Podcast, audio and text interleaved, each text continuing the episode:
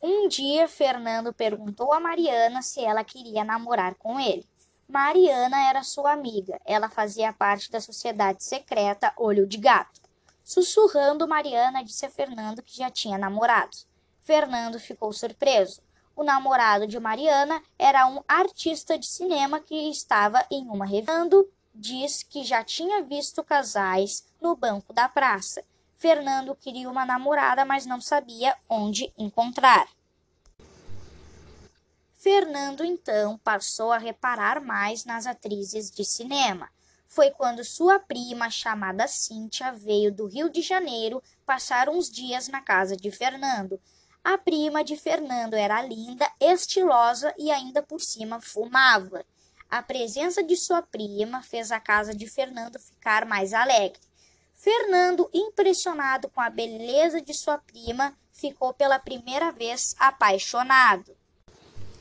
Sua mãe chegou a estranhar a mudança nos hábitos de Fernando. Cíntia tocava piano muito bem.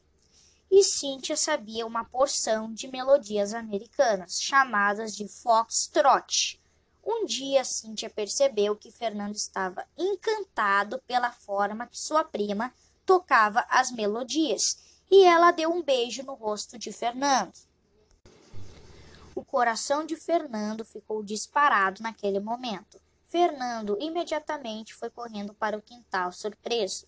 Ficou a noite inteira não conseguindo dormir pensando na cena. Mas o que é bom dura pouco. Havia um menino chamado Peixoto que queria sair com Cíntia. Fernando, pensativo, perguntou a Cíntia, como quem não quer nada, se Cíntia ia mesmo sair com ele. Rapidamente, Cíntia respondeu, dizendo que iriam no cinema. Peixoto era um advogado recém-formado. Quando deu de cara com a prima de Fernando, começaram a sair com frequência. A mãe de Fernando ficava tranquila, dizendo que Peixoto era um rapaz respeitador. Já o pai de Fernando desconfiava de Peixoto. Fernando não ia com a cara de Peixoto. Peixoto percebeu isso e disse: Esse pirralho não vai com minha cara. Fernando não gostou do comentário de Peixoto e começou a se vingar, já que era encantado por sua prima. Tentou de todas as formas separar os dois, inventando histórias tanto para o pai como para a prima.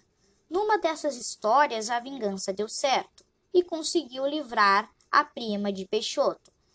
Cíntia começou a xingar Fernando, o chamando de moleque. Fernando foi dormir mais cedo, pensando no que sua prima tinha lhe dito, e chorou.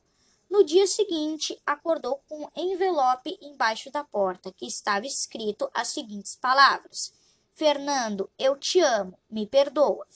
Fernando saiu do quarto rapidamente procurando Cíntia. Não encontrando sua prima, perguntou a seu pai: Onde está Cíntia? Seu pai respondeu que Cíntia tinha saído com a mãe de Fernando para fazer compras. Fernando queria muito falar com Cíntia, mas só conseguiu de manhã, no último dia dela na casa de Fernando.